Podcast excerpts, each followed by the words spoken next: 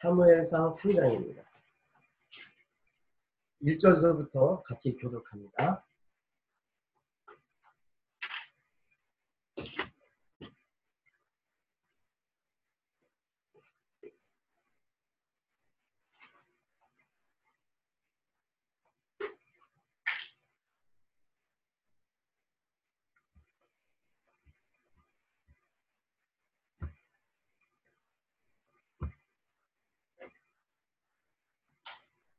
자꾸 뭐가 떠가지고 클릭을 해요. 여러분들 얼굴을 볼 수 있으니까 내가 내려가서 클릭한 거예요. 레코드 한다는 게 떠가지고 자 같이 말씀을 교독합니다. 사무엘상 1절서부터 21절입니다. 아이 사무엘이 엘리 앞에서 여호와를 섬길 때에는 여호와의 말씀이 희귀하여 이상이 흔히 보이지 않았더라. 엘리의 눈이 점점 어두워가서 잘 보지 못하는 그때에 그가 자기 처소에 누웠고 하나님의 등불은 아직 꺼지지 아니하였으며 사무엘은 하나님의 궤에 있는 하나님의 전 안에 누웠더니 여호와께서 사무엘을 부르시니라. 그가 대답하되 내가 여기 있나라 하고. 엘리에게로 달려가서 가르되 당신이 나를 부르셨기로 내가 여기 있나이다. 가르되 나는 부르지 아니하였으니 다시 누우라. 그가 가서 누웠더니 여호와께서 다시 사무엘을 부르시니라. 사무엘이 일어나서 엘리에게로 가서 가르되 당신이 나를 부르셨기로 내가 여기 있나이다 대답하되 내 아들아 내가 부르지 아니하였으니 다시 누우라 하니라 사무엘이 아직 여호와를 알지 못하고 여호와의 말씀도 아직 그에게 나타나지 아니한 때라. 여호와께서 세 번째 사무엘을 부르시니라 그가 일어나서 엘리에게로 가서 가로되 당신이 나를 부르셨기로 내가 여기 있나이다 엘리가 여호와께서 이 아이를 부르신 줄 깨닫고 이에 사무엘에게 이르되 가서 누웠다가 그가 너를 부르시거든 내가 말하기를 여호와여 말씀하옵소서 주의 종이 듣겠나이다 하라. 이에 사무엘이 가서 자기 처소에 누우니라. 여호와께서 임하여 가서 정거같이 사무엘아 사무엘아 부르시니라 사무엘이 가로되 말씀하옵소서 여호와께서 사무엘에게 이르시되 보라 내가 이스라엘 중에 한 일을 행하리니 그것을 듣는 자마다 두 귀가 울리리라. 내가 엘리의 집에 대하여 말한 것을 처음부터 끝까지 그날에 그에게 다 이루리라. 내가 그 집을 영영토록 심판하겠다고 그에게 이른 것은 그의 아는 죄악을 인함이니 이는 그가 자기 아들들이 저주를 자청하되 금하지 아니하였음이니라.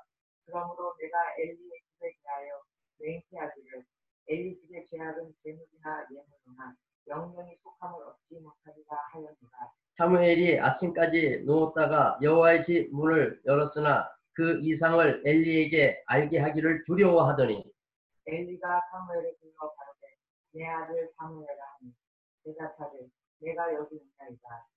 가로되 내가 무엇을 말씀하셨느냐? 내게 무엇을 말씀하셨느냐? 청하노니 내게 숨기지 말라. 내게 말씀하신 모든 것을 하나라도 숨기면 하나님이 내게 벌을 내리시고 또 내리시기를 원하노라. 사무엘이 슬슬 말하고 조금도 숨기지 아니하니 그가 가로되 이는 여호와시니 선하신 소견대로 하- 하실 것이니라 하니라. 사무엘이 자라매 여호와께서 그와 함께 계셔서 그 말 하나도 땅에 떨어지지 않게 하시니 단에서부터 부엘세바까지의 온 이스라엘이 사무엘은 여호와의 선지자로 세우심을 입은 줄을 알았더라 여호와께서 실로에서 다시 나타났을 때 여호와께서 실로에서 여호와의 말씀으로 사무엘에게 자기를 나타내시니.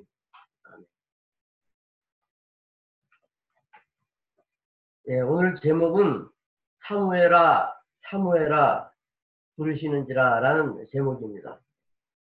주부에는 사무엘아 사무엘아만 나왔지만 원래 다 제목은 사무엘아 사무엘아 부르시는지라가 이제 오늘 설교의 제목입니다. 여러분들이 저하고 신앙생활을 예, 길게는 18년, 짧게는 이제 이제 들어온 우리 혜진이도 있지만 혜진이 말고는 최소한 3년 이상은 됐습니다. 저는 좀 말씀이 센 목회자 중에 한 사람입니다. 심하다고 말하는 사람이 많이 있었습니다. 그러나 심하다고 생각하는 사람이 많이 있으셨는데 심하게 하는 그 이유를 생각해 볼 수 있어야 합니다. 무엇보다도 심하게 하지 않을 수 있다면, 심하게 하지 않고 한다면, 듣기 편안하게 한다면, 그건 남이라고 생각할 때가 아닐까요? 그래서 남이라고 생각하니까, 아니, 남이니까 남에게 그렇게까지 심하게 할 이유가 있는가라는 생각이 든다고 저는 생각합니다. 그러나 잘 생각해 보십시오. 그리스도 안에서의 지체는 그 관계가 가족 관계, 부부 관계라고 해도 아니 그 이상이라고 해야 맞습니다. 왜냐하면 성도 간에는 족보가 아니 족보 족보 정도가 아니라 한 몸이에요. 우리는 한 몸. 고린도후서 12장 12절에서 27절, 에베소 1장 22절, 23절의 말씀이 우리가 누구인지, 우리의 관계가 어떤지 말하고 있는데 고린도후서 12장은 너무 기니까 에베소 1장 22절을 봅니다. 에베소 1장 22절, 23절입니다.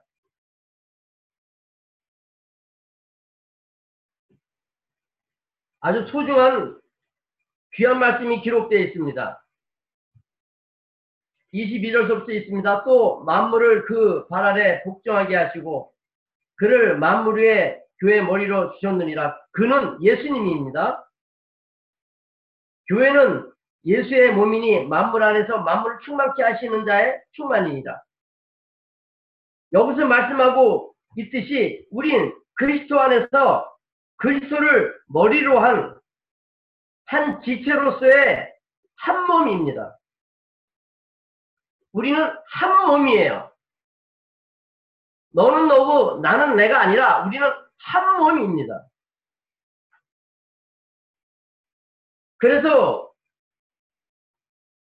우리 몸에 손가락 끝에라도 발가락 끝에라도 가시 하나만 박혀도 머리가 아프고 정신이 없습니다.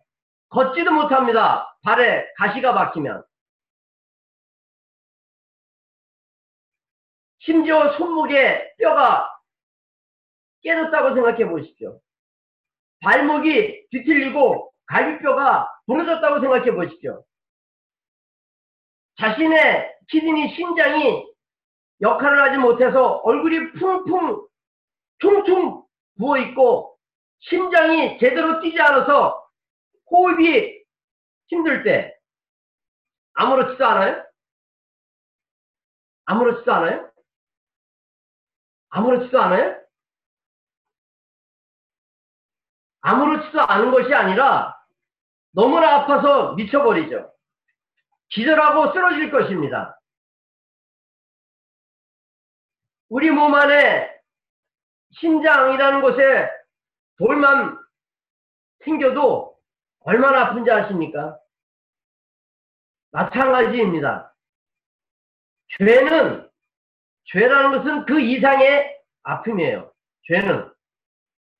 그 죄는 그 이상의 아픔인데 해결되지 않으면 안 되는 뽑아내야 될 가시보다 더한 세력입니다. 죄는 전혀 용납해서는 안 됩니다. 용납할 수 없습니다. 그런데 몸의 그 아픔보다 더 아픈 그 죄를 세상의 더러움보다 더 더러운 그 죄를 우리가 보았고 느꼈고 찾았는데 안 아플 수 있어요? 괜찮을 수 있어요? 자기가 자기를 남이라고 생각해요? 몸이 아파도 정신이 없는 게 내가 내 몸이기 때문에 아픔이 옵니다. 근데 몸이 아픈 것보다 더 아픈 죄, 몸이 아픈 것보다 더 아플 뿐만 아니라 더 더러운 그 죄가 내 안에 있고 내가 확인했고 내가 찾았고 발견했는데 아무렇지도 않아요? 아무렇지 않는 이유가 어디 있을까요? 자기가 자기인데도 자기가 아니라는 거예요. 아시겠어요? 죄를 발견하고도 아무렇지도 않은 것은 자기가 자기인데도 자기가 아니라는 거예요. 죄는요, 자기도 자기를 무시하여 영원한 저주로 벌어지게 하는 악한 세력입니다. 다시 얘기합니다. 죄는 자기도 자기를 무시하여 자기가 자기를 영원히 버려버리게 하는 세력이란 말이에요. 그게 죄예요. 얼마나 무섭습니까? 자기도 자기를 포기하는 것. 그게 죄예요.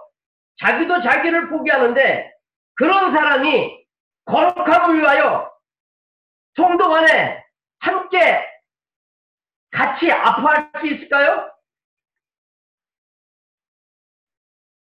생각해 보십시오. 자기도 자기를 자기라고 인정하지 않는데 자기를 죽이는 자기의 죄를 발견하고 찾아냈는데 아무렇지도 않은 사람들이 어떻게 공동체 안에서의 지체들을 위하여 기도할 수 있고 희생할 수 있고 섬길 수가 있겠어요?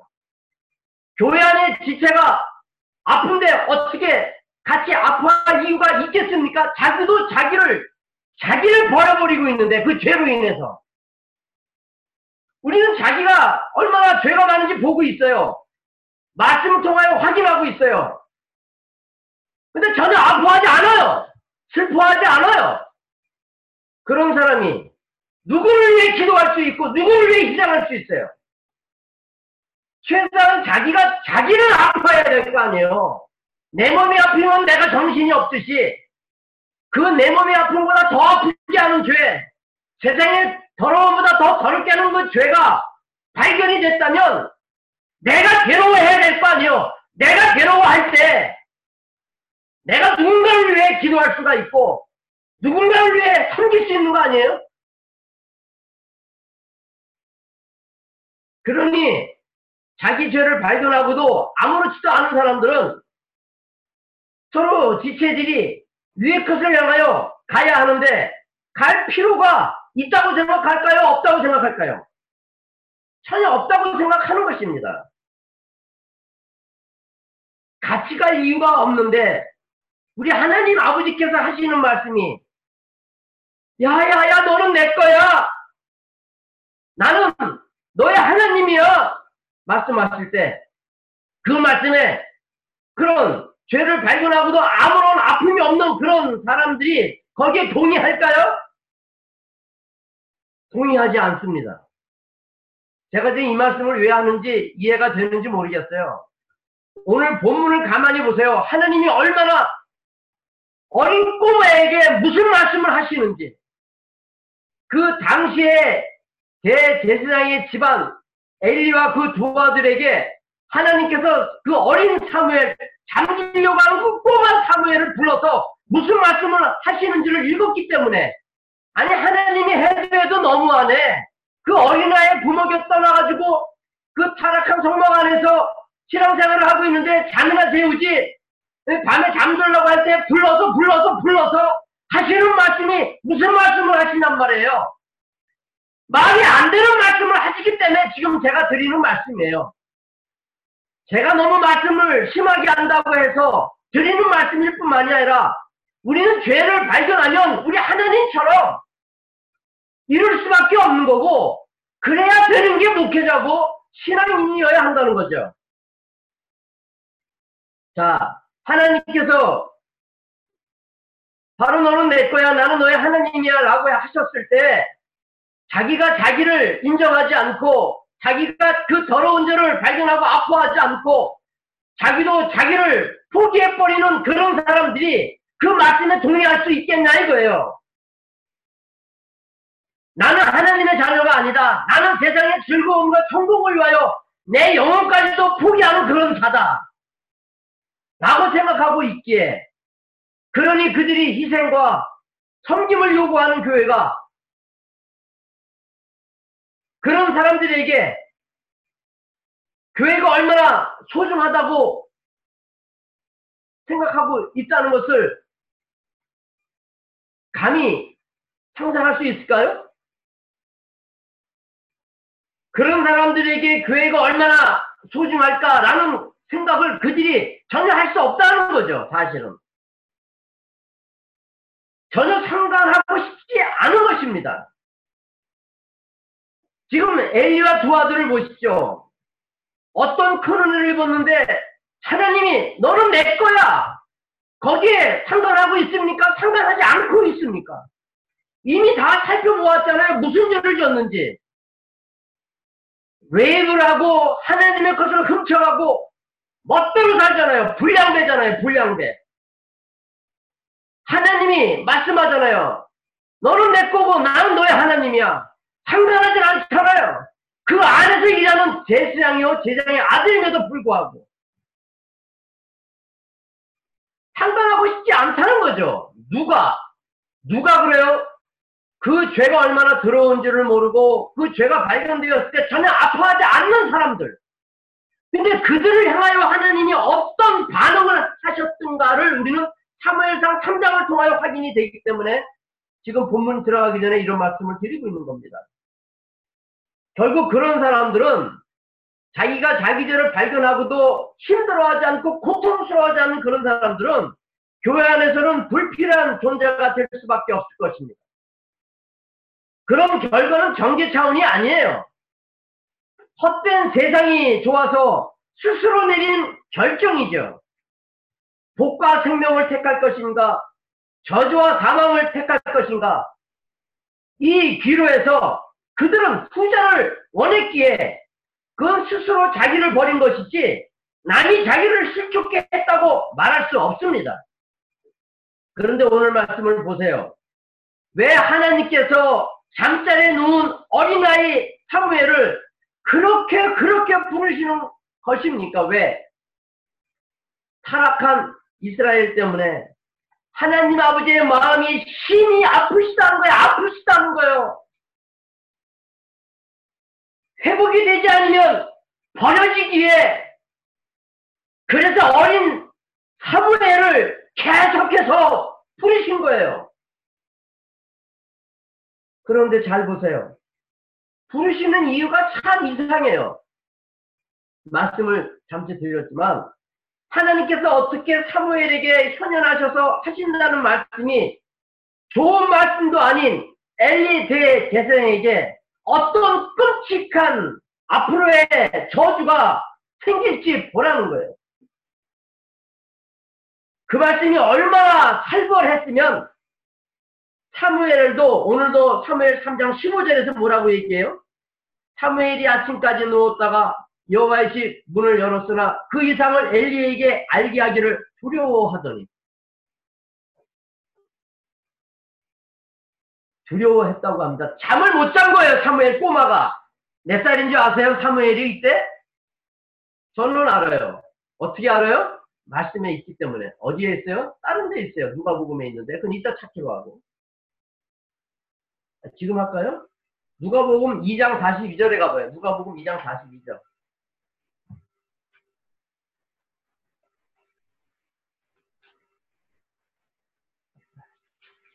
누가복음 2장 42절.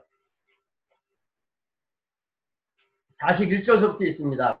그 부모가 해마다 유월절을 당하면 맞이하면 예루살렘으로 가더니 예수께서 12살 될 때 저희가 이 절기의 전례를 쫓아 올라갔다가 12살이 되면은 이제 참여할 수 있는 자격이 되는 거예요. 12살이 되면.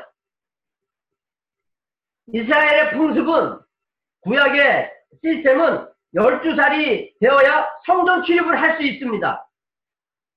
그래서 예수님도 누가복음 2장 42절에 말씀하셨듯이 12세가 되셨을 때 저희가 절기의 전례를 따라 예루살렘으로 올라갔다고 기록하고 있는 것입니다. 12살입니다. 사무엘이. 12살이 되었을 때 하나님께서 나, 나 현현하셔서 말씀하시는 거예요. 사무엘상 3절 7절 뭐라고 말씀하십니까? 사무엘상 3절 3장 7절에 사무엘이 아직 여호와를 알지 못하고 여호와의 말씀도 아직 그에게 나타나지 아니한 때라. 이제 엄마 곁을 떠나서 이제 엘리 제사장과 성막에 있다가 12살이 되온 거예요. 그래서 그때까지 여호와 하나님도 알지 못했고 말씀도 그에게 나타난 적이 없었어요. 12살 미만이었기 때문에. 전혀 하나님과의 관계가 없었던 사무엘이었죠. 그날 처음으로 들었던 하나님의 음성이 전혀 경험이 없는 어린 나이였지만 그럼에도 불구하고 사실은 첫 만남에서의 말씀이 너무 두렵습니다. 여러분을 말씀을 읽으면서 안 두려 안 두려워하셨습니까?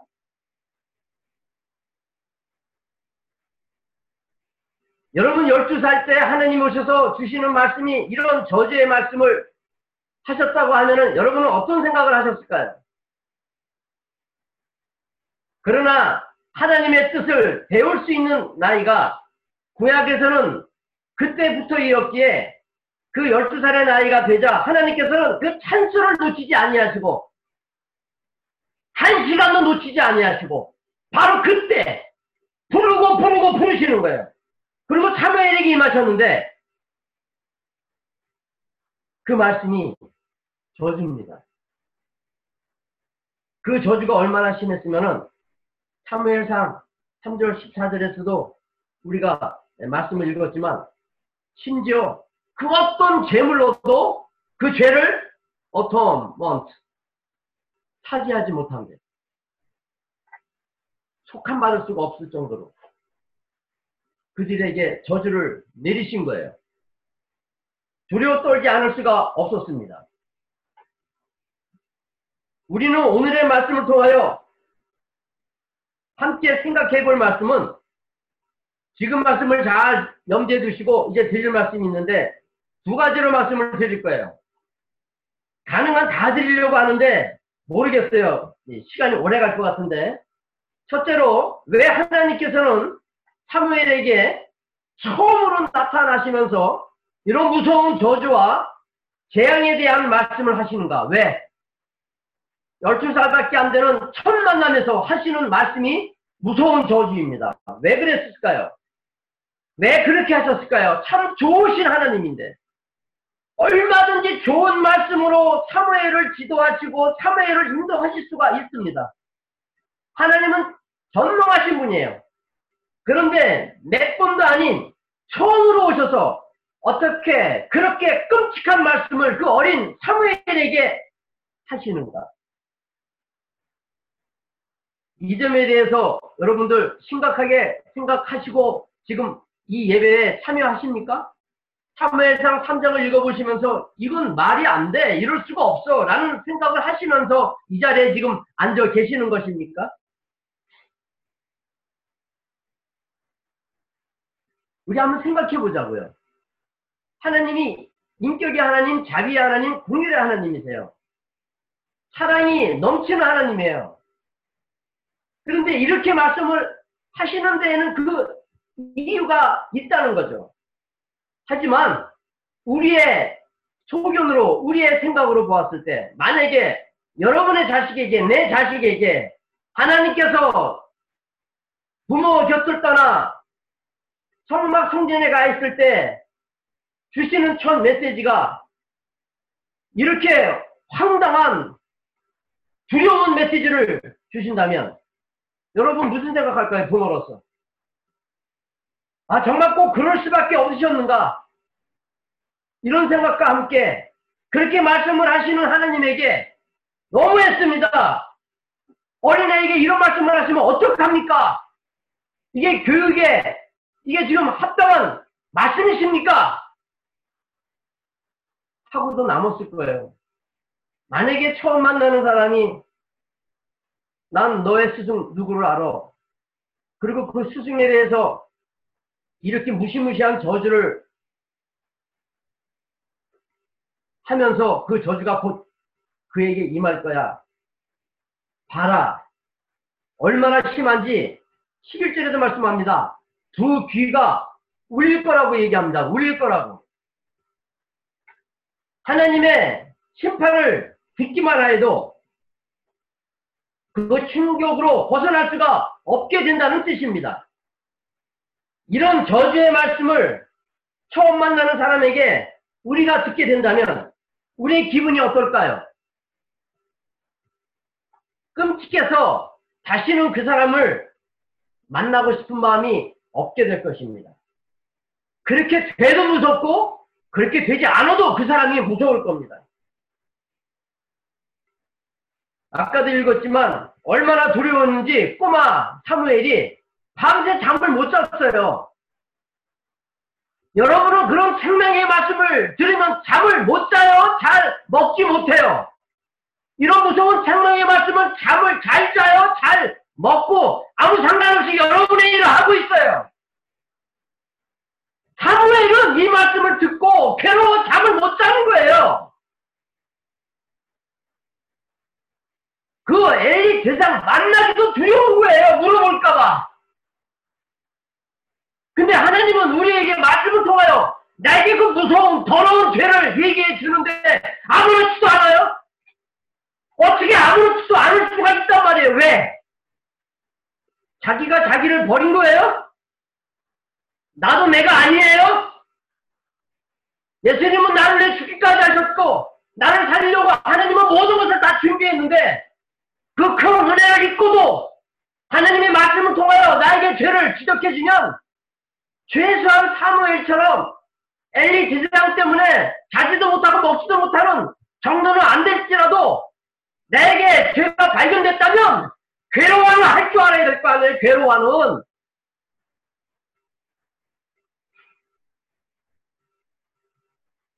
참 속상합니다. 참 속상해서 참 안타깝습니다. 왜 하고 많은 좋은 말들을 놔두고 하필이면 그런 저제, 저제말을 해야만 하는가? 싫어할 수밖에 없는 우리입니다. 좋은 것이 좋다는 것입니다. 같은 값이면 다 훔치면 안 돼. 라고 합니다. 그렇지 않아도 살기 어렵고 힘이 들어 죽을 지경인데 좋은 말을 들어도 쉽지 않은데 어려운 상황에서 꼭 그런 말을 교회까지 와서 특히 교회도 억지로 가는데 교회 억지로 오는 사람 손 들어보세요.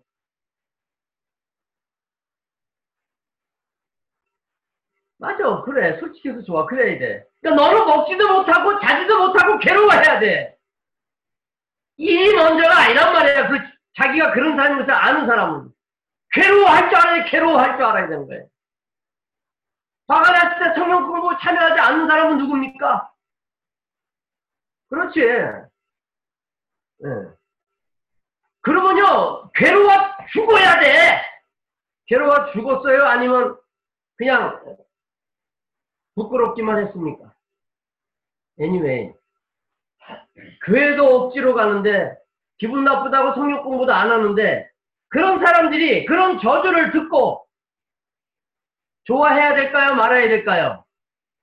그런 사람들은 좋아하지 않지만 지금 손든 사람들은 좋아할 줄로 믿습니다. 그런 자신의 죄가 드러났을 때 그게 얼마나 복인지를 감사할 수 있는 자질이기에 믿음으로 손을 들었다고 저는 믿고 싶습니다. 그러나 대부분 자기도 자기를 포기하는 사람들, 자기가 자기 죄를 발견되어진 그래서 감사하지 못하는 그 사람들은 누구도 원치 않아요. 뭐를? 저주의 말을. 죄의 말을 원하지 않습니다. 그래서 거짓 선지자들이 노리는 게 뭐라고요? 듣기 좋은 소리로 사람을 미혹합니다. 듣기 좋은 소리로. 속여서 결국 망국의, 망국의 길을 빠뜨립니다. 에레미야 6장. 에레미야 6장을 갑니다.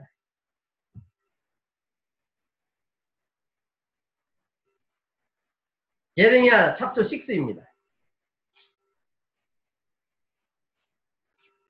말씀을 많이 찾습니다. 13절서부터 15절입니다. 제레미야 챕터 6, 13 through 15입니다. 1059페이지. 이는 그들이 가장 작은 자로부터 큰 자까지 다 탐남하며 천자로부터 대상까지 다 거짓을 행합니다. 그들이 내 백성의 상처를 심상히 고쳐지며 말하기를 평강하다 평강하다 하나 평강이 없도다. 사기치는 거예요. 듣기 좋은 소리만 하는 거예요. 그들이 거증, 가증한 일을 행할 때 부끄러워하였느냐? 아니라 조금도 부끄러워 아니하였을 뿐만이 아니라 얼굴도 붉어지지 아니하였느니라. 그 사람들은 죄가 발견돼도 그 죄가 아무렇지도 않은 거예요. 자기도 자기를 버리고 있다는 거죠. 부끄러워하지도 않아요. 얼굴이 붉어지지도 않아요.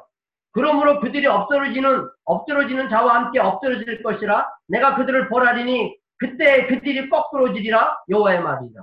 그들은 거꾸로서 망하지만 아까 우리는 어떻습니까? 교동문 할 때 거꾸로 틀려 무너져도 망하는 사람이 아니에요. 우겨땀을 쌓여도 쌓이지 않은 사람이에요. 거꾸로 팀을 나가도 망하지 않는 게 우리예요. 그러나 그게 누구예요? 죄를 미워하는 사람. 나의 죄 때문에 예수가 나의 주가 되는 나의 죄 때문에 죽으신 그분을 살시 하나님 믿는 성도들은 죄를 미워하기 때문에 죄가 발견되면 가슴을 치고 사무엘처럼 아파 함으로 인하여 회개를 하지 얼굴이 부끄러워지지 않는 법이 없고 얼굴이 붉어지지 않을 수가 없다는 거죠.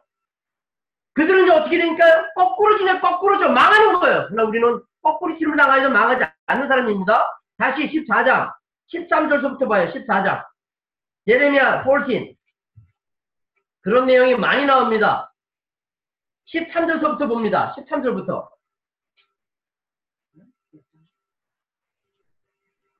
14장 13절서부터 있습니다.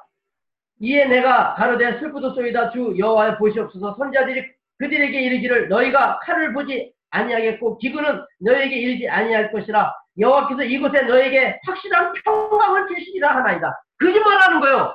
죄를 졌기 때문에 저주가 임해야 되는데 이 거짓 선자들이 자꾸 평강 평강 하나님의 복을 준다는 거예요. 여호와께서 내게 이르시되 선자들이 내 이름으로 거짓 예언을 하는도다. 시간이 없으니까 다 못 읽고 23장 에레미야 23장 긴 내용은 이따가 예, 제가 설계집을 보내드릴 때 보시고 23장 또 16절에 보시죠. 16절에 23장 16절 망문의 여호와께서 이같이 말씀하시되 너희에게 예언하는 선자들의 말을 듣지 말라. 그들은 너에게 헛된 것을 가르치나니 그들이 말한 묵시는 자기 마음으로 말미암은 것이요 여호와의 입에서 나온 것이 아니니라. 근데 그들이 하나님의 뜻에서 나온 게 아니라 자기 마음에서 나온 말이 어떤 말이에요? 17절. 항상 그들이 나를 멸시하는 자에게 이르기를 하나님을 멸시하는 이스라엘 백성들에게 그 거짓장들이 뭐라고 그래요? 너희가 편안하리라 여호와의 말씀입니다. 전부 다 거짓 선자들은요 좋은 말만 해요. 그래서 우리는 깊이 생각하셔야 합니다. 교회가 비록 나가고 싶지 않은 것이고 교회 없이 살고 싶은 마음이 굴뚝 같이지만 그런 사람들을 위해 예수님이 오셨고 그랬던 내가 예수님이 나를 위해 죽어주심으로 이제는 나오기 싫어도 나와야 되고 드리기 싫어도 드려야 되고 섬기기 싫어도 섬겨야 되는 거예요. 우리는 옛사람이 우리를 역사하기 때문에 하느님의 역사하심은 그 우리의 옛사람이 역사함보다 힘보다 역사보다 큰, 큰, 크므로 우리는 하나님이 주신 그 구원의 힘을 가지고 내 옛사람이 나를 역사하는 그 힘을 제압하고 가기 싫은 교회를 가야 되고 보기 싫은 말씀을 봐야 되고 골방에 들어가서 기도하지 말라는 옛사람의 속삭임을 믿음의 힘으로 누르고 들어가서 기도해야 되고 미운 사람을 보고 싶지 않지만 미운 사람을 위해 기도하는 사람으로서 믿음을 가졌기 때문에 우리는요 새로운 길을 만들어 가야 하는 거예요. 이 속에서 나왔던 우리들이 이제 하나님의 은혜로 믿음을 가지고 역사할 수 있는 복된 자가 되었기 때문에 우리는 이렇게 거짓말 때문에 속아서는 안 되는 것이고 거짓말에 속아서 하라는 것을 하지 않아야 되겠다는 생각을 하면 안 된다는 것이죠. 자, 그래서 드리는 말씀입니다. 옛날 에레미야 때도 거짓말이 가득했지만 지금도 거짓말이 가득해요. 너무나 많은 교회. 전부 거짓된 소개가 얼마나 많은지 몰라요. 그 거짓말 때문에 당장 죽어가는데 또는 그 거짓말 때문에 당장 피하지 않으면 안 되는데 치어 자동차에 치어 듯이 치어 죽을 판국에 당장 모르고 마시는 그 무서운 포이즌 워러 동물을 사람들이 모르고 듣고 마시고 있는데 그래도 곧 당장 막지 않으면 안 되는데 그런 상황에서 어떤 부모가 어떤 가족이 어떤 목사가 어떤 친구가 좋은 말로 편한 말로 천천히 느긋하게 하지마. 피해봐. 어버이드 해봐. 이런 데 피해봐. 피해봐 먹지마. 듣지마. 그런 사람 있어요? 이 설교하면 김태형 집사님이 제일 좋아하는 건 내가 알아요. 누가 그렇게 곧 죽을 수밖에 없고 벌어질 수밖에 없는데 하지 마. 그래. 먹지 마. 보지 마 그래 누가. 생판 모르는 남일지라도 아니 원수의 자식일지라도 결코 절대로 그렇게 말할 수 없는 거예요. 제가 우리 지금 오래간만에 나온 이름은 안 돼. 저 자매님에게 얼마나 세게 말하는지 알죠? 여러분 다 알잖아요. 내가 왜 세게 말하는지. 내가 그 자매에게 세게 말하는 건 괜찮고, 내가 여러분들에게 세게 말하면 싫어요? 네? 왜 세게 말하냐고요, 내가? 죽으니까 우리는 옛사람의 역사하는 그 힘을 제압할 수 있는 그 믿음의 큰 능력을 가진 자이기 때문에 가야 될 길을 가지 않으니까 세게 얘기할 수밖에 없죠. 그냥 보지 마, 먹지 마, 하지 마. 왜 그래? 그래? 그렇게 얘기하는 목사가 좋아요? 그렇게 얘기하는 배우자, 그렇게 얘기하는 친구가 좋아요? 그 사람들은 누구예요? 자기의 죄 때문에 자기가 자기를 버리는데도 용납하는 사람들이에요. 그러니까 그런 사람들이 혼인을 해보시죠. 그런 사람들이 사업을 해보시죠. 그런 사람들이 계획을 해보시죠. 결과가 어떻게 되겠나?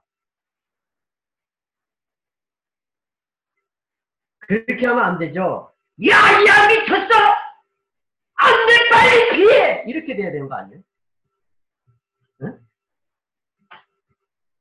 몸부림을 치고 구함구함을 치면서 난리 법석을 떠나야 맞는 거 아니에요? 지금 우리 주님이 그러잖아요. 사무엘에게. 엘리와 두 아들이 저주를 받고 곧 그 재앙이 눈앞에 있기 때문에 눈앞에 있잖아요. 싸움에 나가서 죽잖아요. 그거를 막으려고 사무엘에게 자는 꼬마 사무엘에게 사무엘아 사무엘아 사무엘아 사무엘아 사무엘아 사무엘아 엘리에게 전해라.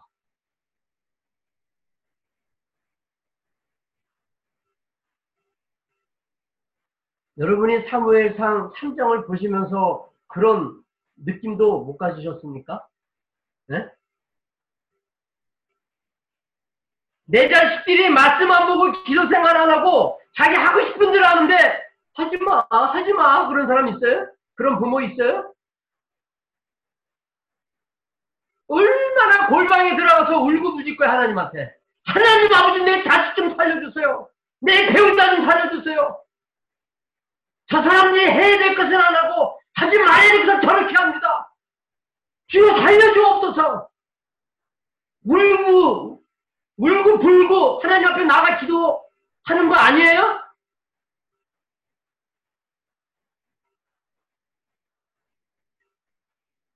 성경의 말씀은요, 사랑과 위로의 말씀 이전에, before, 이전에 죄에 대하여 기록한 말씀이에요. 성경은.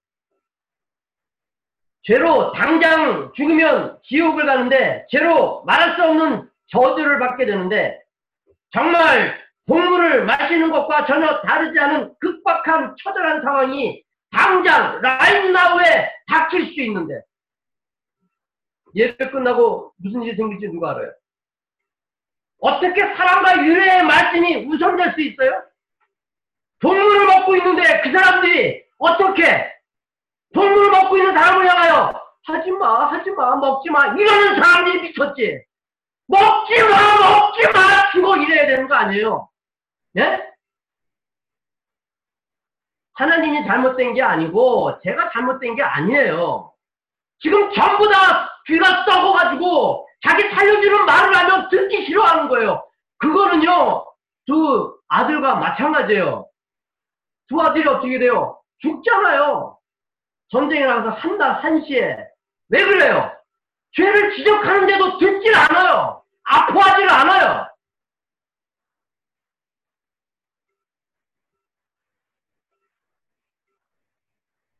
여러분 생명을 자신할 수 있습니까? 한 시간 뒤에 여러분의 생명을 스스로 보장할 수 있습니까?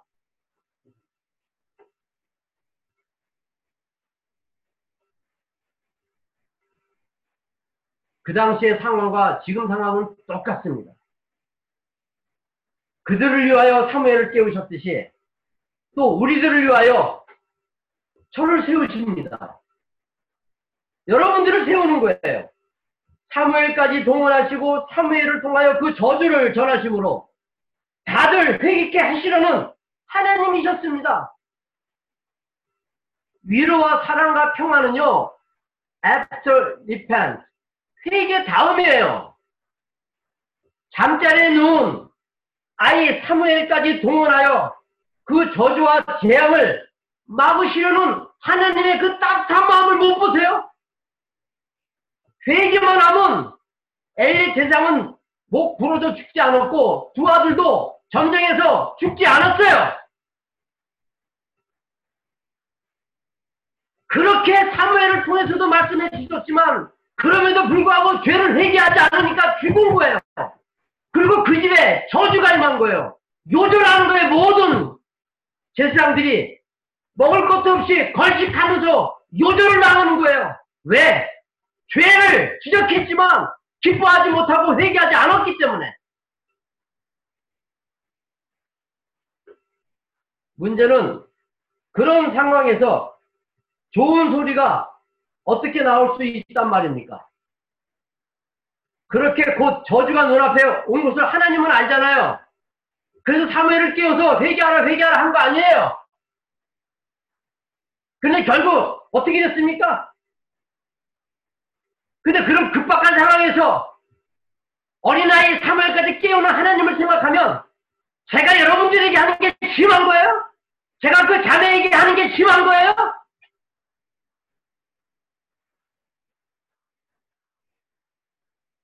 오늘 말씀도 상황을 보면 그런 형편에 놓인 엘리와 두 아들이 회개하여 복을 받게 하시려는 사랑의 하나님을 만납니다.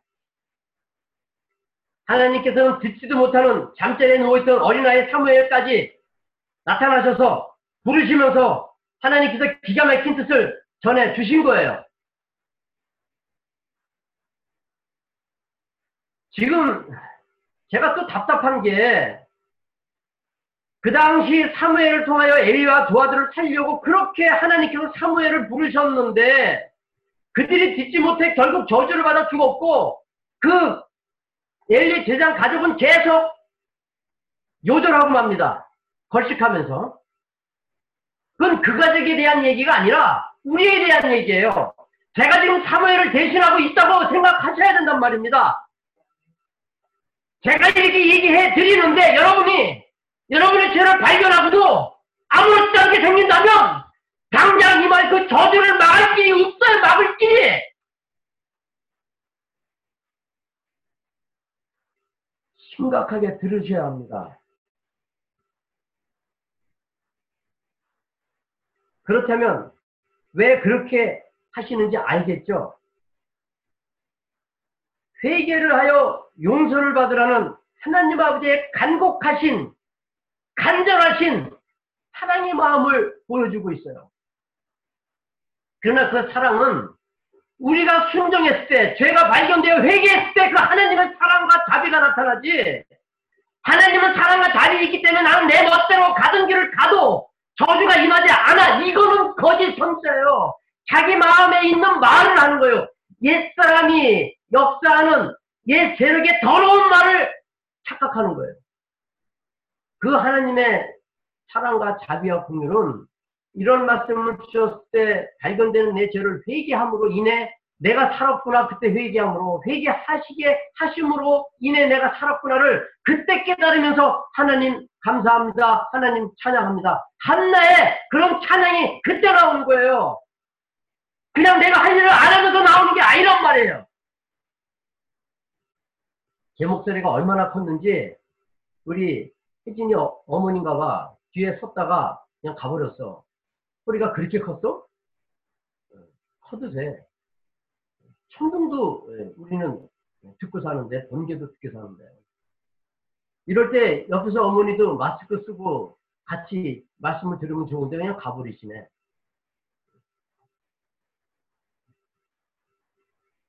자, 빨리 오셔서 옆에 어른 있으면 옆에 앉아서 같이 예배 드리자고 하세요.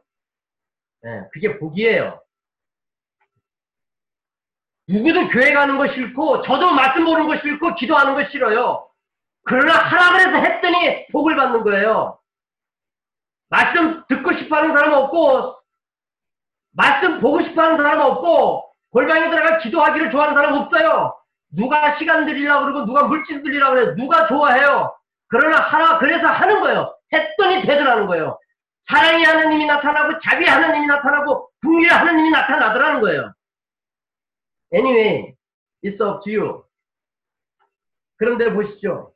그들이 회개를 했어야 안 했어요.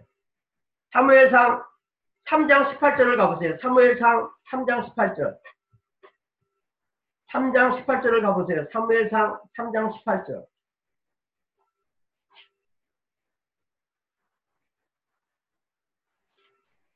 (3장 18절) 사무엘이 세세에 말하고 조금도 숨기지 아니하니 그가 가르되 이는 여호와의 신이 선하신 소견대로 하실 것이니라 하니라.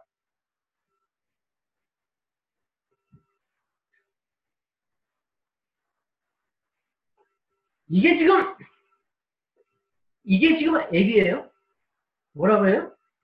그렇게 사무엘이 주신 무서운 말씀을 전하는데 뭐라고 그래요? 앱이 되는 사람이?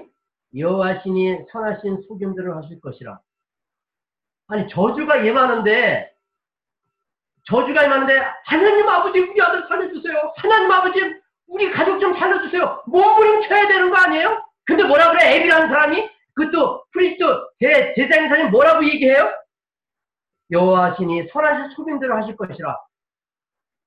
죄송합니다. 이건 애비가 아니에요. 자식이 죄로 인해 하나님이 무서운 저주가 임할 거라는데 주님은 선하시니 선하신 뜻대로 하실지니라.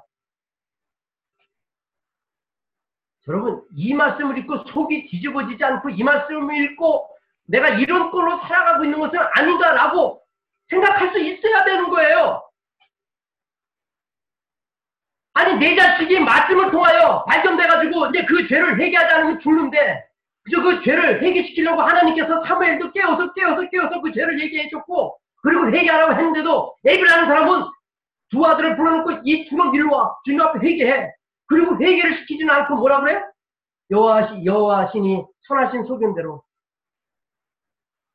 내가 좀 상자가 터져버리겠어요. 이 말, 이, 이런 답변을 하는 두 아들, 홍리와 비나스와 에비, 엘리를 보면은, 야, 속이 뒤집어져요. 어찌 에비가 이럴 수가 있나? 어찌 이럴 수가 있냐? 어찌 자식이 저주를 받는데 주님의 선하신 뜻대로 하시래? 너무 슬퍼요. 너무 슬퍼. 자, 사무엘상 4장 가볼까요? 결국 볼까요? 사무엘상 4장 11절. 사무엘상 4장 11절. 전쟁이 나왔습니다. 이스라엘이 블레셋과 싸움을 합니다. 근데 어떻게 됐어요? 11절. 하나님의 괴는 빼앗겼고 엘리 두 아들 홈냐 비나스는 죽임을 당하였더라. 그 사랑스러운 존귀한 우리의 자식이 죽은 거예요. 하나님의 말씀을 듣지 않고 멋대로 했다가 다시 18절 볼까요? 18절? 4장 18절. 하나님의 괴를 말할 때 엘리가 자기 의자에서 자빠져 문 곁에서 목이 부러져 죽었으니 결국 하나님은 선하시니 주님의 선하신 뜻대로 되라고 했던 그 애기 말 같지도 않은 말을 했던 그 당시의 제사장 목사 중에 목사라고 얘기했더니 그 대지장이 결국 목이 물어서 죽어버렸어요. 근데 뭐라고 얘기해요? 뒤에, 뒤에 보면 18절 뒤에 비등한 연고라. 살만 찍은 거예요. 살만 찐 거예요. 그냥 애들하는 사람이 처먹기만 해가지고 살만 찐 거예요. 영적으로는 완전히 죽어 있고 눈이 멀었고 그냥 자기 식욕만 돋구는 먹기만 원하는 보이는 것에 빠진 돈이면 다인 제사장이었죠. 그러니까 그렇게 사무엘을 통하여 하나님이 살려라 살려라 저주해라 저주에서 벗어나라 회개하면 산다 라고 해도 어떻게 얘기했어요 아까? 영화는 선하시니 선한 뜻대로 된다는 말이 안 되는 반응과 함께 두 아들이 죽고 언약계도 빼앗기고 자기는 목이 부러져 죽어버립니다. 한시에 두 아들이 죽는 거예요. 그래서 하나님께서는 사무엘에게 오셔서 급하고 급하시니까 끔찍했지만 끔찍한 주의 그 저주의 말씀을 하실 수밖에 없는 거예요. 제가 여러분들에게 소리를 지르는 난리를 늘칠 수밖에 없는 게 여러분들이 너무나 세상을 좋아해요. 세상은 없어지는 거잖아요. 200년 전에 갖고 있어요, 지금? 300년 전에 갖고 있어요? 지금 옛날 로마, 옛날 바벨론, 네대바사 지금 있어요, 그 재력? 옛날 재력 남아있어요? 없잖아요. 현실은 없어지는 거 아니에요. 사라지는 거 아니에요. 왜 사라지는 걸 갖고 죽기 살기로 일을 해요? 우리 죽으면 일점도 못 가져가잖아요. 우리는 현실을 통해서 하나님을 알아야 돼요. 하나님을 알면 어떻게 돼요? 우리의 삶 속에 말할 수 없는 이 세상에 그 풍요함보다 더 풍요한 그 가치가 와요. 얼마나 그 가치가 큰지 원수도 사랑하게 되고 오른밤 맞으면 왼밤 돌려되게 되고 오리를 가지면 심리를 가게 돼요. 제가 그렇게 삶으로 인해 큰 복을 받은 죄종 아닙니까? 제가 자랑이 아니에요. 저는 정말 목사로서 기도하기도 싫고 저는 목사로서 말씀 보기도 싫고 저도 놀고 싶고 저도 돈 생기면 멋있는 여자와 데이트하고 싶어요. 남자로서. 그러나 그런 옛 세력이 역사하는 것을 주신 믿음을 가지고 제압하는 거예요. 제압. 그렇다고 우리 아내가 인고 우리 부부가 인고 부부고 우리 아내가 뭐 절생 미인입니까? 여러분 다 알잖아요. 얼마나 그 왼수가 만났어요. 33년을 지적되고 살잖아, 살잖아요. 근데도 서로 점점점 우정이 깊어져서 이제는 헤어지고 싶어도 못 헤어지는 네? 이제는 아내를 위해 내가 죽으리라. 어떻게 하면 아내가 조금이라도 좀 살아날 수 있을까? 그런 철부지 남편이 예수님 때문에 철있는 남편이 되는 거 아니에요? 이게 출세 아닙니까? 그렇다 그래서 우리 자식들이 말 잘 듣는 건 아니에요 네, 말안 들을 때도 많고 지금도 속색이지만 그게 또 복 아니에요? 그러니까 기도하는 거 아니에요 하나님? 하나님 제가 주님을 사랑했듯이 제가 주님을 사랑하고 있듯이 제가 말씀을 붙들어서 이렇게 새로운 인생을 살아가고 있듯이 우리 자식에게도 그런 복을 주셨는데 놓치지 않게 해 주옵소서 라고 계속 기도를 하고 있는 거 아니에요? 항상 좋은 말 할 수 없는 거예요. 살리는 게 먼저잖아요. 물에 빠져가지고 물을 먹어서 익사 직전인데 거기다 죽어가는 사람에게 사랑해 사랑해 밥 먹을까? 떡 먹을까? 어디 나가서 나랑 놀까? 그래요? 아니면 그냥 막 갖다 배 눌러야 돼요. 고통을 줘야 되잖아요. 고통을 그래야 살잖아요. 고통 다음에 사랑과 고통 다음에 기쁨과 고통 다음에 평강이란 말이에요. 그냥 무조건 교회 오니까 목사들이 사랑해요, 평강하세요, 승리하세요. 이게 사기꾼이에요, 사기꾼. 그들에게 진정한 사랑과 승리와 평강은 어디에서 온다고요? 자기 죄를 발견하게 해주신 하나님을 감사하며 그 죄를 회개할 때 사는 거예요. 근데 이제 중요한 말씀이 남아있는데, 아, 이거 큰일 났네요. 이거 다 해야 되는데. 결론을 말씀을 드릴게요. 근데 왜 그들이, 왜 그들이 그렇게 말을 해 주셨는데도 불구하고 듣지 않았는지 알아요? 네? 그렇게 하나님이 살려주시려고 그렇게 예, 사무엘을 통하여 말씀해 주셨지만 그들이 왜 말 안 들었는지 알아요? 배가 불러서 그래요. 배가 불러서. 제가 늘 얘기하죠. 한국과 미국에 사는 사람, 들 정말 위험한 사람들이에요. 왜? 한국과 미국은 전 세계에 top of top 잘 사는 나라예요. 잘 사는 나라의 사람들은 절대 신앙생활 못해요. 자, 제가 지금 2020년도에 살고 있는데 지금부터 2000년 전에 수도사들이 고백한 내용이 있어요.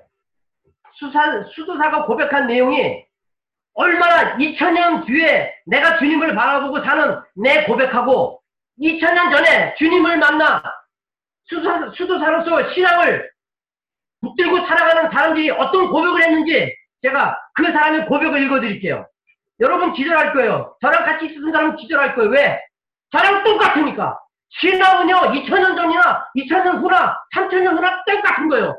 제가 그래서 뭐라 그래요? 모세하고 데이트하고, 엘리하고 데이트하고, 사무엘하고 데이트하고, 이사야하고 데이트한다는 거 아니에요.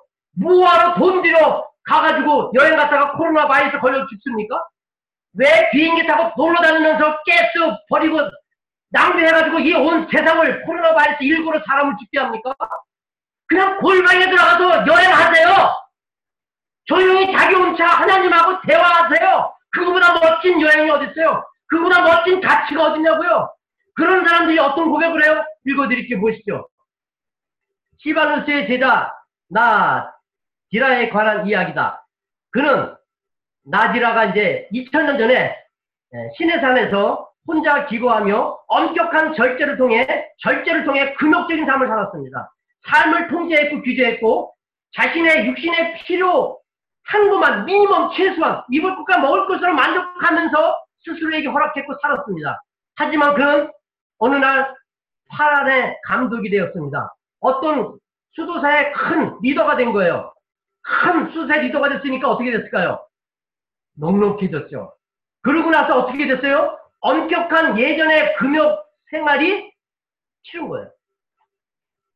그렇게 신의 산에서 혼자 입을 것과 먹을 것으로 만족해하며 믿음을 지켰던 사람이 큰 어떤 지역의 감독, 리더로 가다 보니까 support가 많다가 보니까 그렇게 살았던 그 삶이 싫어지는 거예요. 그래서 그 제자가 와서 물었습니다. 스승님, 사막에 계실 때에는 이런 생활에 고통을 느끼지 않으셨는데 지금은 왜 이렇게 괴로워하십니까? 그때 나지라가 뭐라고 했는지 알아요? 잘 들어보시죠. 아들아, 사막에 있을 때 우리는 고독했고 사막에 있을 때 우리는 가난했고 사막에 있을 때 나는 평안했다. 평안했다. 그래서 병들어 늙지 않을 정도로 혹독하게 육신을 단련하기를 원했다. 병들어 누우면 아무도 보살펴줄 사람이 없었기 때문에 하지만 지금은 자리 보존을 한다 해도 즉 늙어서 아무것도 하지 못하는 병들어 있게 된다 할지라도 수도자의 삶을 누군가가 와서 이렇게 도와주고 있기 때문에 넉넉하기 때문에 차고 넘치기 때문에 우리가 죄를 지을 생각을 하게 되는구나. 우리가 죄를 지을 기회가 많은 세상에 살고 있는 까닭에 이렇게 내가 나태해졌구나. 이게 2000년 전에 했던 수도사의 고백이에요. 지금 제가 그 고백을 한 지 20년 한 과정이 삼돌계 목사로 20년 동안 부르짖은 게 뭐예요? 돈 좋아하지 마라. 돈은 쓰는 거다. 돈에 묶이지 마라. 돈을 가지고 네 영혼을 건강하게 만들어라. 여러분 돈 많이 벌면 뭐 할 건데? 시집자 안 죽었어요? 지금 돈 많은 사람들 안 죽어요? 지금 진정 내 자리는 돈에 의해 행복해지는 게 아니에요. 내가 정말 내가 누구인지를 알고 내 죄를 제하기 위하여 예수님이 오셔서 죽기까지 하셨고 그 죽은 예수님을 부활하신 하나님을 믿게 됨으로 인해 믿음을 주셨으니까 믿은 거지만 내가 어떤 힘을 가진 자인지를 확인하니까. 내가 예전에 좋아했던 거 다 통제가 되잖아요 통제가. 보고 싶은 거 안 보고 먹고 싶은 거 안 먹고 갖고 싶은 거 안 갖고 뭘 사더라도 최소한으로 살아가면서 주님을 바라보니까 이렇게 행복한 거 아니에요? 전 지금 죽어도 여한이 없어요 우리 식구들에게 늘 얘기해요 나는 I'm ready, but 근데 우리 식구들이 ready가 안 됐다. 우리 교회 식구들이 ready가 안 됐다. 그 식구들이 교회 식구들이 레디된 것을 보면 나는 하나님 행복하게 죽을 수 있겠습니다. 지금은 데려가지 마세요. 제가 더 이 사실을 알려야 되겠습니다. 저 다시 이 자리에 쓰는 건 힘들어요. 무슨 이 자리에 쓴다고 여러분들이 뭐 생활비를 펑펑 줍니까? 제가 이 자리에 쓴다고 해서 여러분들이 저를 얼마나 애끼고 사랑해 줍니까? 뭘 해주시는 분도 있지만 바른 말을 하다 보니까 다 떠나요. 남아 계신 여러분들이 참 감사하고 그렇게 우리 저한테 책만 봤던 그 자매님 지금 그 아빠인지 아들인지 모르겠네. 야 소리 안 들려. 동생이요, 동생. 어, 너 왜 이렇게 잘생겼냐? 난 이게 어, 그렇구나. 그래 잘 있었니? 네, 네. 그래 같이 있어줘서 고맙다. 진짜 고맙다. 그래 하여튼 얼굴이 많이 좋다. 네. 하여튼 오래간만에 만났는데 자 결국 예, 결론의 말씀을 드리고 말씀을 마치려고 합니다. 우리는요 넉넉하면 무너지는 거예요. 성도는요 그 힘이 있어요. 능력이 있어요. 믿음이 있단 말이에요. 그렇기 때문에 믿음을 붙잡으면은요 불 속에서도 찬송해요. 죽어가면서도 불평하지 않아요. 그거를 여러분들이 경험해 보세요. 어떻게 하면 경험해요? 지금 여러분들이 저를 통하여 말씀을 통하여 여러분의 죄를 밝혀 주잖아요. 그 죄를 회개만 하면 그 능력이 임해요. 그러니까 무슨 말이냐면 하던 걸 하지 마세요. 좋아하는 걸 하지 마세요. 하나님이 하지 말라면 하지 마세요. 하나님이 하라는 것만 하려고 해보세요. 그럼 어떤 기적이 하나님이 나타나는가? 나에게 어떤 기쁨이 오는가? 놀라운 체험을 하게 되실 것입니다. 사무엘아 사무엘아 부르셨습니다. 부르신 하나님께서 그냥 우리를 약 올리려고 힘들게 하려고 부른 게 아니라 살리려고 사랑의 하나님 자기 하나님을 드러내시려고 하셨다는 사실을 기억하시고 오늘도 이 말씀을 통하여 다시 한번 내가 얼마나 하나님의 부르심 속에서 내면하고 내 멋대로 산 것은 아니었는지 생각하면서 또 한 주간을 사무엘아 사무엘아 부르신 하나님을 생각하며 이겨낼 수 있는 하나님의 백성들 다 되기를 주님의 이름으로 축복합니다. 기도하겠습니다. 하나님 아버지 저희들이 가지고 태어난 버려야 되는 더러운 죄의 태생 때문에 늘 쉽게 편하게 사는 것이 죽는 길이요 저주임에도 불구하고 간절하게 원하고 있고 강력하게 바라고 있습니다. 오히려 삶의 소망이요 기대의 목적이 되다가 보니 신앙인으로서의 얼마나 부족한지 심승으로부터 배워야 합니다. 피 흘리기까지 싸워야 하고 믿음과 화합해야 함에도 불구하고 하자고 하면 외면합니다. 싫어하고 떠납니다. 미워합니다. 그래서 사무엘을 불러주신 하나님 아버지 당장부터라도 우리의 게으름과 쉽게 편하게 사는 옛삶에서 철저하게 벗어나려는 거룩한 싸움을 피 흘릴 수 있도록 도와주시옵소서. 세상에서 인정을 받고 박수를 받으려는 더러운 세상 속에서 좋게 자리를 피하여 세상적으로 손해를 보고 영적으로 성장하여 칭찬을 받을 수 있는 자리를 향해 나아가는 한국교회 식구들 하나님의 백성들 다 되게 하여 주시옵소서. 또 코로나19를 통하여 우리의 신앙이 더욱더 강건해지고 주님을 사랑할 수 있는 복된 기회 되기를 간절히 원하옵고 예수님 거룩하신 이름으로 기도드립니다. 아멘. 창송가 522장 드리겠습니다.